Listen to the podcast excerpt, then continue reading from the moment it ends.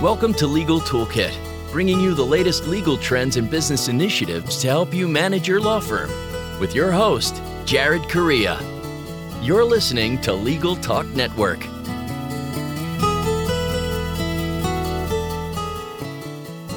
Hey, welcome to a new episode of the Legal Toolkit here on the Legal Talk Network. If you are looking for my 30s, well, you're shit out of luck. If you're a returning listener, welcome back. If you're a first time listener, hopefully you'll become a long time listener. And if you're Ambrose Small, probably no one knows where the fuck you disappeared to. As always, I'm your host, Jared Correia. And in addition to casting this pod, I am the founder and CEO of Red Cave Law Firm Consulting, which offers subscription based law practice management consulting and technology services for law firms. Check us out at redcavelegal.com. That's R E D C A V E L E G A L.com. You can also buy my book, Twitter in One Hour for Lawyers, from the American Bar Association, on iTunes, at Amazon, and probably at the Pickwick Bookshop in Nyack, New York, which is right next door to Sleepy Hollow. Here on the Legal Toolkit, however, we provide you each month with a new tool to add to your own legal toolkit so that your practices will become more and more like best practices. Now, before we get started today, I feel like it's an appropriate time to pour out a little liquor for my dead homie, Tom Petty. So, here are my top five obscure Tom Petty songs for your listening pleasure. I'm going to count them down. Number one, Girl on LSD. This is a deleted track, unreleased track, I should say, that was intended as a B side for the single Wildflowers, but was considered too controversial by Warner Brothers to have it released, and you can probably understand why. Number two, King's Highway, but not the album version, the live version, which is on the playback box set. Number three, The Same Old You. This is like kick ass rockin' Tom Petty, and it was a track that wasn't released from the album Long After Dark. Number four, Poorhouse. You know, I had to get a Traveling Wilburys song on here, and here it is. Now, this is off the lesser known Volume 3, which is not to be confused with Volume 1, which had all the hits on it in 1988. Last but not least, number five, Flirting with Time from the very underrated final solo disc of Tom Petty's career called Highway Companion. Now, as y'all know, nobody was a bigger TP fan than Mr. Luchek, but Miss April comes pretty close back to the show. In this episode, we're going to talk about monetizing your experience and diversifying your portfolio. But before I introduce today's guest, let's take a moment to thank our sponsors. We would like to thank our sponsor, Thomson Reuters Firm Central, cloud based legal practice management that streamlines your day and automates non billable administrative tasks so you can accomplish more with less. Answer One is a leading virtual receptionist and answering services provider for lawyers. You can find out more by giving them a call at 800 Answer One or online at www.answerone.com. That's www.answer, the number one, dot com. Scorpion crushes the standard for law firm online marketing with proven campaign strategies to get attorneys better cases from the internet. Partner with Scorpion to get an award winning website and ROI positive marketing programs today. Visit scorpionlegal.com forward slash podcast. Now, today's guest is Dorie Clark. Dorie is an adjunct professor at Duke University's Fuqua School of Business and the author of three books Entrepreneurial You, Reinventing You, and Stand Out, the last of which was named the number one leadership book of 2015 by Inc. magazine. A former presidential campaign spokeswoman, the New York Times described her as an expert at self reinvention and helping others make changes in their lives. A frequent contributor to the Harvard Business Review, she consults and speaks for clients like Google, Microsoft, and the World Bank. So that's pretty good. In addition to all of those tremendous accolades, Dorie is basically the Alec Baldwin of the Legal Toolkit podcast, having racked up the most guest appearances of anyone else to this point. This is actually Dorie's third guest appearance on the show. So, welcome back to the show, Dorie. And how does it feel to be the most frequent guest on the Legal Toolkit? This is a big honor. This is uh, this is big time, Jared. Thank you so much. Early uh, holiday gift for you. Put that one on your mantle. so I feel like we have you on the show every time you come out with a book or every time a book of yours is in pre-production. Um, so for each of your three books that I mentioned in the uh, in your bio, you've been on, and your latest book is called Entrepreneurial You. So can you give me a brief synopsis of that title? Absolutely. So, Entrepreneurial You is about a topic that is I think, near and dear to the hearts of any entrepreneur or small business owner, including attorneys, which is how do you actually make a living from your endeavor? My most recent past book stand out was about how do how do you get well known in your field? How do you build a, a, brand for yourself? How do you gain the respect of your peers in your community? Of course that is important even essential but it does not pay the bills. Mm-hmm. and so as a sequel i wanted to write entrepreneurial you which is really a brass tacks look at how people actually bring in revenue today in an increasingly chaotic and disrupted marketplace? How can people actually build a, a thriving and sustainable career? I love this. So this is like the Back to the Future two of your book series. yes, but ho- hopefully higher quality. I was a little disappointed by Back to the Future too. Yeah, Back to the Future two is kind of hot garbage. So yes, um, I think the bar is relatively low for you to jump here. All right, so I think that's great. Uh, that makes a lot of sense, and it's true. Like for a lot of lawyers, I think they get very well known in their field, and they kind of stop there and they're not making very much money. So let's talk about how they can do better. The first section of this book, though, before we jump into that completely, is about building a brand, which is something you've talked about regularly for a long time.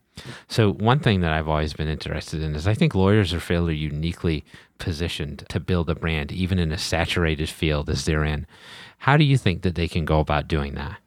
Well, I think that one area that you're exactly right about is for many people who are employed by companies, they're, they're very constrained as to what is okay for them to do in terms of brand building, whether it is uh, formal corporate policies or feeling like you know their boss might be threatened if they are building a, a big brand. Yes. Whereas in the world of law, certainly, of course, if you're self-employed, but even if you're working at, at a firm, that is a place where you are wanted and encouraged to build a brand. I think there's a really keen understanding that when you get known, that's how you get clients. It is a good thing when potential people in the community have heard of you mm-hmm. and know who you are and what you stand for. And, you know, everybody says, oh, well, you know he's the go-to guy for xyz um, that's the position you want to be in and so the ways to build a brand um, i actually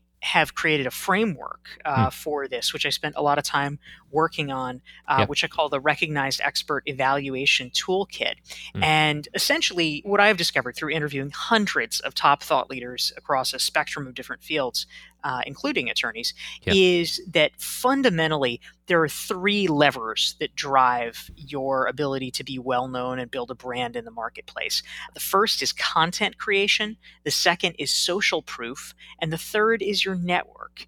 And very briefly, what I mean by those things content creation is basically the idea that you might be really good, but unless you are sharing your ideas publicly, it's yeah. very hard for people that have not worked with you directly to understand that you're very good. Mm-hmm. So, whether that's uh, pieces in your local legal journal, whether that is um, op eds, whether that is creating videos for your firm, whatever mm-hmm. it is, that's a really important way. And, you know, this podcast, for instance, is a great way of building brand. Oh, yes. Social proof is about your credibility in the marketplace. What what are the brands that you're associated with? You know, it could be where you went to law school, it could be where you went to undergrad, it could be a firm that you worked at in the past, it could be clients you've worked with, it could be having a, a role with your uh, local bar association.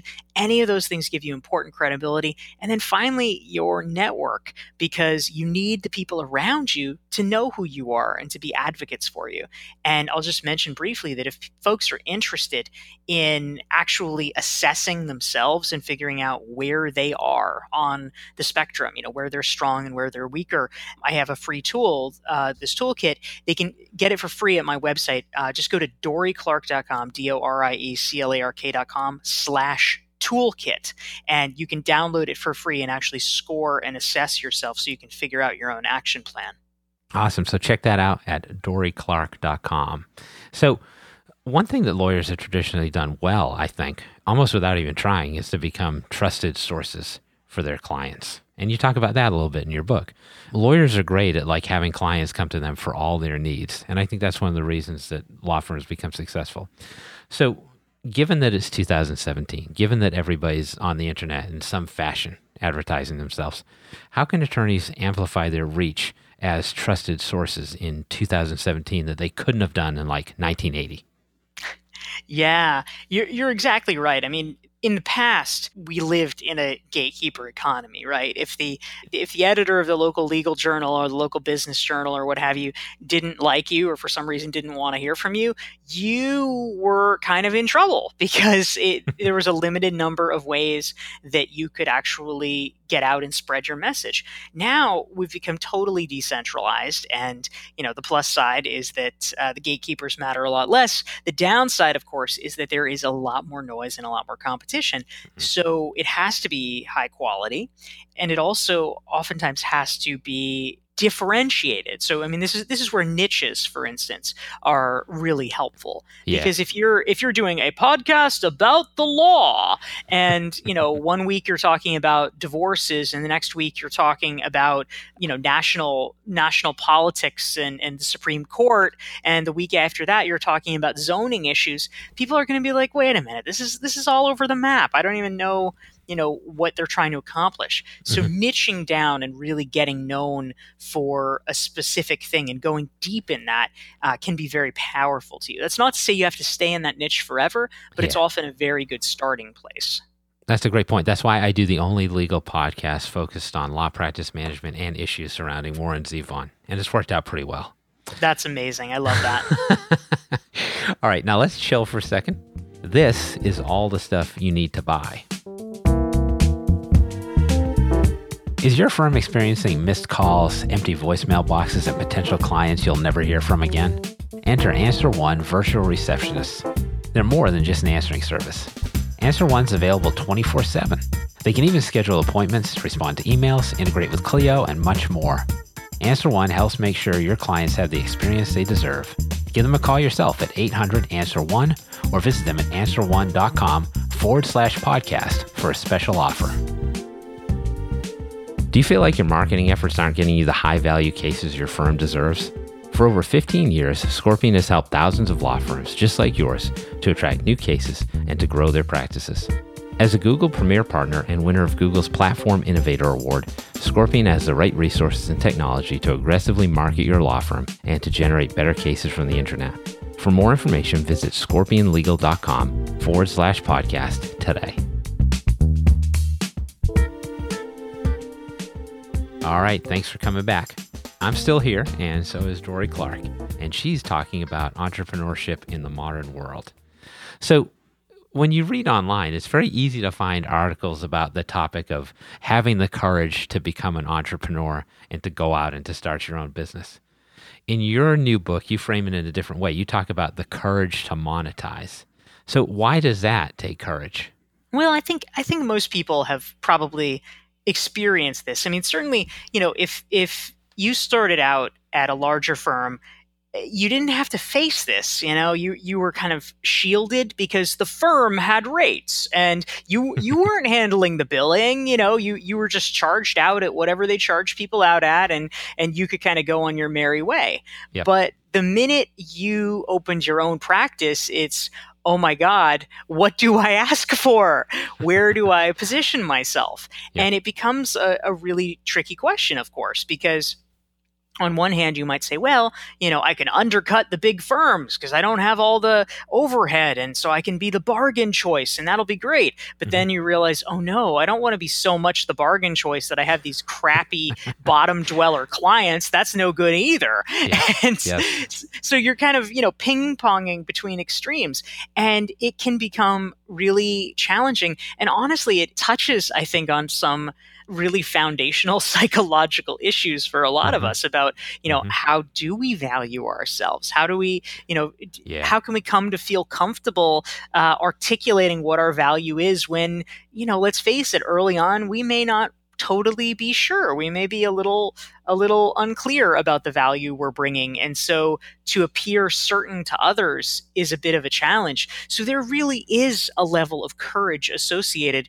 with getting comfortable asking for money and asking for what you're worth. Yep. And I think that's particularly true of lawyers. I mean, a lot of lawyers, a lot of doctors suffer from imposter syndrome generally, and it just gets ramped up when you start your own company.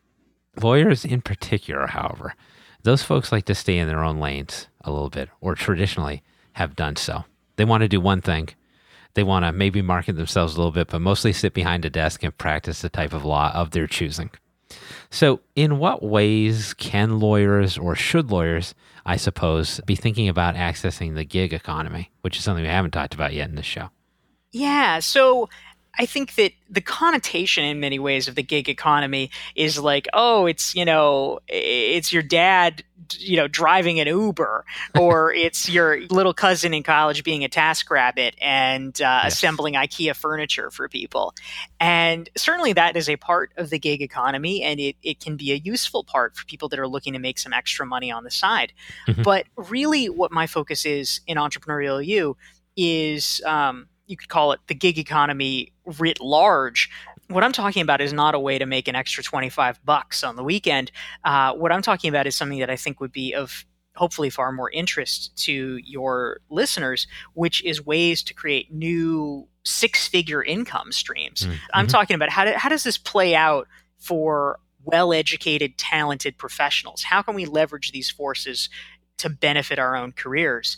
And so I think that that in many ways it gets pigeonholed as this, you know, make a little extra spending money when actually it can be really transformative for our businesses. And so that could involve, uh, you know, everything from creating an online course mm-hmm. to doing university teaching to yep writing a book. Uh, maybe it's creating an online membership community. Maybe it's holding mastermind retreats. You know, there's there's a, a wealth of possibilities. Yeah, no, I think that's a better way for attorneys to look at it. I, I, still think most, even professionals, look at the gig economy as exactly what you said making an extra 25 bucks here or there, driving an Uber for a couple hours. But thinking about it in that way, there's definitely money to be made.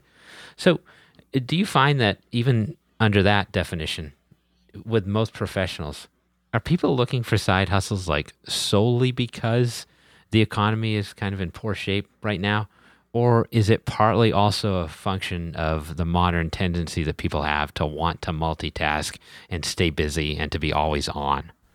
Well, I think it it certainly can be both of those things, but I would mm-hmm. I would argue it, it may even be more. One is that it is a way that Renaissance people can stay growing. I think that there's a lot of people out there that get a little bored just doing one thing. Yeah. And there is something pretty exciting where you say, you know, it's not it's not that I need to be changing careers all the time. It's that I can do multiple things that fulfill different needs for myself. And so, you know, I, I, think that there's probably a lot of people who are attorneys, let's say, and they would really like to do some teaching. Mm-hmm. And that can be a cool outlet. You know, it's a way to do public speaking. It's a way to connect with people. It's a way to give back. It's a way to earn extra money. Yes. Um, that's kind of cool. It's a way of trying on other selves and gaining prestige, professional reputation, and money at the same time as you do it. That's a great point. A lot of attorneys are frustrated polyglots. Like they're like everybody in Piano Man basically. Every lawyer wants to do something else. well, you know, I mean, a lot of a lot of lawyers. let's be honest, right? They're the humanities majors, right? Yes, they're the social absolutely. science majors. Yes. You yes. know, and and they're the people who are like, you know, they, they may love being a lawyer, but they're like, hey, I'm not reading Milton so much anymore, and you know, this is kind of a way to tap into some of the things that you might have worried that you left behind forever. Yeah, but what you're talking about is not just hacking around, doing it in a systematic way and making some real money off of it, which I think is great direction for people to have. Yeah, absolutely. And and you know, I want to be the first to say too, uh, these strategies that I'm talking about, it's not just theory. One of the things that I did very deliberately in writing this book was I sought to make myself the first guinea pig. Mm. And so I tried out many of the strategies in the book. I, I decided that I would essentially use this as my instruction manual. And so I spent 2016 writing the book, you know, doing the research, writing the book, and I also spent the time implementing it. And so using the strategies that that I learned through these interviews, you know, speaking to 50 really successful high six, seven, eight figure entrepreneurs, I implemented that largely through an online course, which was one of my big areas of activity. Um, mm-hmm. Um, I also experimented a little bit more with live masterminds. Yeah. Uh, so I, I did that, and I was able to add an additional $193,000 to my bottom line in 2016 year over year compared to 2015. It's a pretty good year as a guinea pig. Nothing wrong with that. That's right. That's right. It, pay, it pays to try this stuff out. All right. So now, now everybody's really listening. We should have led with that. but this is great. So, and what we're going to dive into next is some of the specific ways that uh, Dorie suggests folks get out there and earn some real money in the gig economy, the professional gig economy. Now, while I try to find my other pants, listen to some more words from our sponsors. Firm Central cloud based legal practice management software for solo and small firms provides a single online location for all of the tools you need to manage client files and perform client work and offers unrivaled integration with Westlaw. With Firm Central, you can securely store and organize documents and case files, manage time tracking and billables, and collaborate with clients through a secure client portal from anywhere there is an internet connection. All right, thanks for coming back. How was your hummus sandwich? Mine was sublime.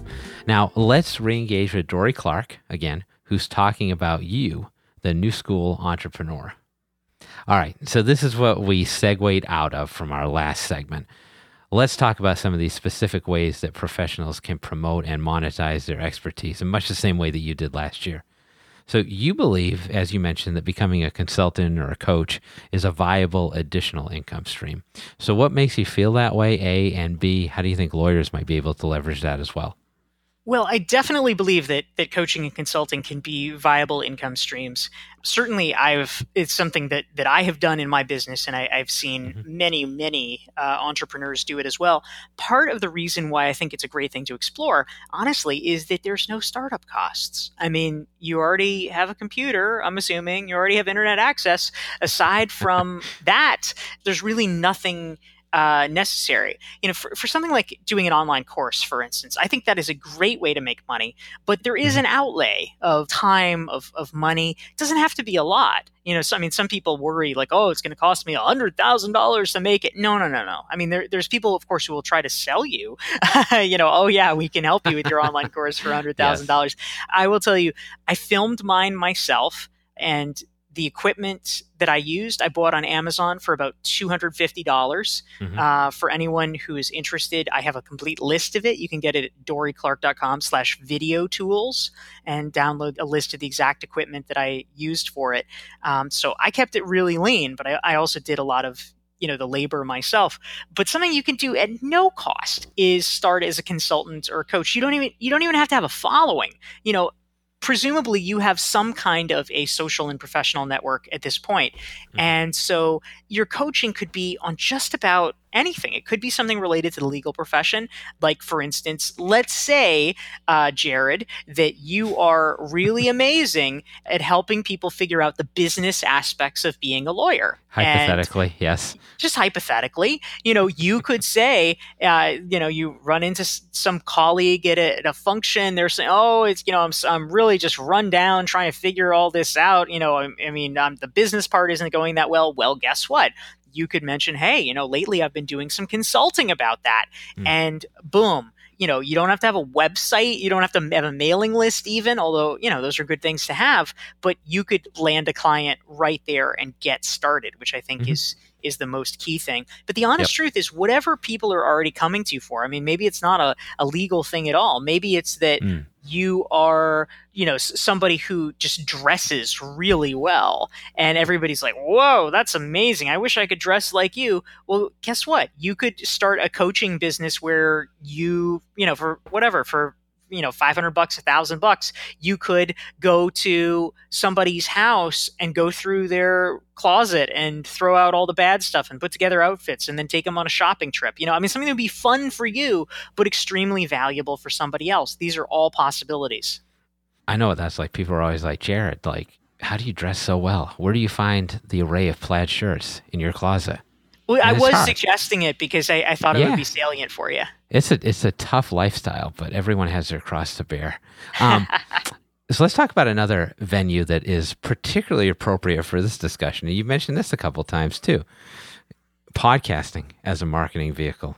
I yes. think it's tremendous. So, can you talk a little bit about how someone would engage in a podcast? I certainly can. So, a podcast is good on a couple of levels, right? So, one is that it is a, a terrific way to build your brand. You know, simply mm-hmm. you're creating content, you're getting known. So, even if there was no money involved whatsoever, it is a pretty cool thing to do because it helps raise your profile. Another aspect of podcasting, honestly, is that it helps your network. So yep. if you have a show that does interviews, this is a really good opportunity, an excuse even, to interview all the people that you want to connect with and talk with. So yes. that's a plus. But then, above and beyond that, you get the possibility that that once you have enough of a following, this is not something that's going to happen, you know, your first week, but yeah. over time, as you build up enough of a following, you are going to potentially have enough listeners that you might attract the attention of sponsors. And this is especially true if you have a niche, a niche focus and a niche audience, because it may actually be hard for people to reach certain groups. And if yep. you have clustered them together and they're a desirable group, you know, whatever it is, maybe it's your podcast for personal injury attorneys, maybe it's your mm-hmm. podcast for, you know, whatever, you know, if if there is a group that would like to reach your audience. Uh, maybe it's somebody who sells services to that group. You know, it, there's a lot of possibilities. Yep. You could uh, start reaching out to them and say, "Hey, you know, I'm getting, t- you know, I have 10,000 listeners here. Would you be interested in doing a sponsorship?" And you may be able to get a, you know, pretty decent rate per episode for doing, you know, advertisement, you know, pre rolls or whatever. I'm still waiting for my Rolo sponsorship. I'm holding out hope for that every Halloween. Last question I want to ask you, and this has been a great discussion. You talked a little bit about online courses, recording those, selling those, and kind of the latent value of those things as money making endeavors. Could you explain a little bit more about how you would do that and about how an attorney could do that? And I know you referenced that uh, that link on your website as well. And if you want to bring that up again, that, I think that'd be helpful too. Yeah, yeah, absolutely. So online courses is something that you know certainly we have all seen grow dramatically over the years mm-hmm. and you know it's no surprise why uh, in-person education is really expensive it's kind of inconvenient for uh, for busy people to have to convene in a certain place at a certain time and yep. so there's been a real push to asynchronous learning and that's even true for traditional programs. I mean, I, I yep. teach for the Fuqua School of Business at Duke, and some of the, not all, of course, but but some of the programs that I've done have very explicitly had a hybrid model where part of what you do is in class, but part of it is uh, is a webinar session that takes place over time. So everybody is turning to this. This is not a fringe thing anymore. And so if you have specialized knowledge in some capacity, that it is likely that people might be willing to pay for it. And you know, there's a lot of ways to structure it. I'm less familiar with this. You probably know more about this than I do, Jared. Although uh, I know that there's there's some uh, situations where you can get an online course set up for professional development, you know, certification credits. Yes. Yep. And yep. Uh, so that's that's one possibility. That's a good angle for lawyers too. Yeah. Yeah, so I, I, think for, for people in the professions like law, that's something to think about. Mm-hmm. But you know, in my case, it really is uh, about finding the balance of something that you know how to do that is uh, a, you know a little less common, something that you offer that's special, and what people around you are interested in. And so I'll give you an example one of the online courses that I've created is something called the Rapid Content Creation Masterclass. Mm. And, you know, I, have done uh, a number of online courses and experimented in different ways. This is one that's actually, for me, been surprisingly popular uh, because there really, there really, I've discovered, isn't anything like it. And the best place to start is what are the questions that people ask you all the time?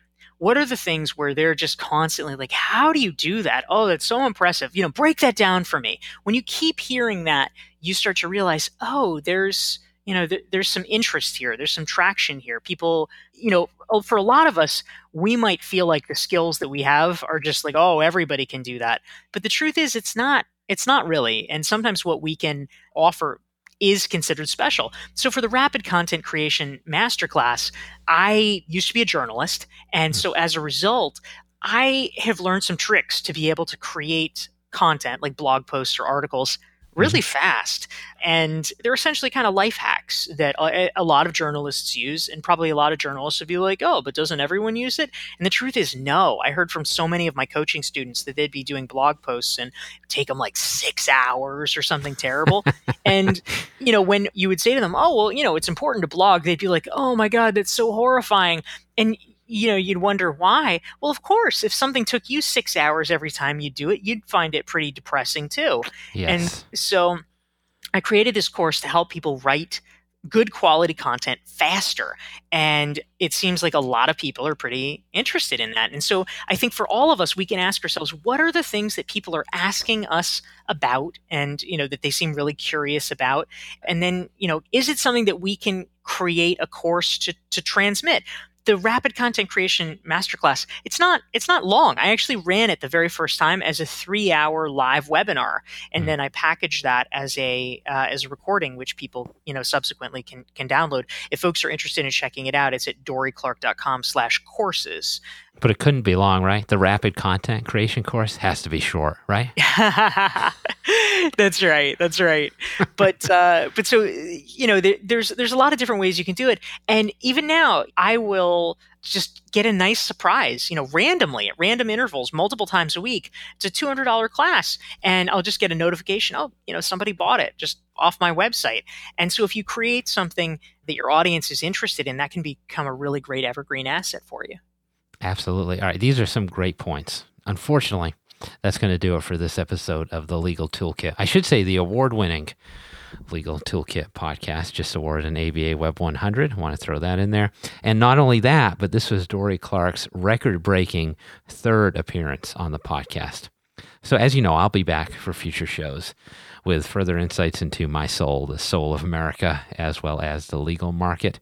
But if you're feeling nostalgic for my dulcet tones, you can hear them anytime you want by checking out our entire show archive at LegalTalkNetwork.com. So, thanks again to Dorie Clark, who is brilliant and good at everything she does, for appearing on today's show. Dorie, can you tell folks a little bit more about where to find information surrounding you and your efforts? Absolutely, Jared. Thank you. So the the best place, kind of the central repository for everything, including more than 500 free articles that I've done for places like Forbes and the Harvard Business Review, is mm-hmm. my website, dorieclark.com. It's D O R I E C L A R K.com. And I'll also just mention for folks who are particularly interested in diversifying their income streams, there is a resource that I created, the Entrepreneurial You Self Assessment, that actually walks you through how to do that. And you can get that for free at dorieclark.com slash entrepreneur. And remember, the Entrepreneurial You book is out now as well. So thanks again, Dorie. Much appreciated.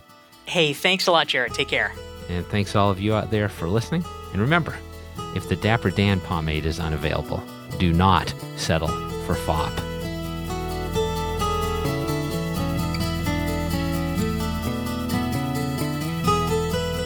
Thanks for listening to Legal Toolkit, produced by the broadcast professionals at Legal Talk Network. Join host Jared Correia for his next podcast covering the current business trends for law firms. If you'd like more information about today's show, please visit LegalTalkNetwork.com. Subscribe via iTunes and RSS. Find Legal Talk Network on Twitter, Facebook, and LinkedIn. Or download the free app from Legal Talk Network in Google Play and iTunes. The views expressed by the participants of this program are their own and do not represent the views of, nor are they endorsed by, Legal Talk Network, its officers, directors, employees, agents, representatives, shareholders, and subsidiaries. None of the content should be considered legal advice. As always, consult a lawyer.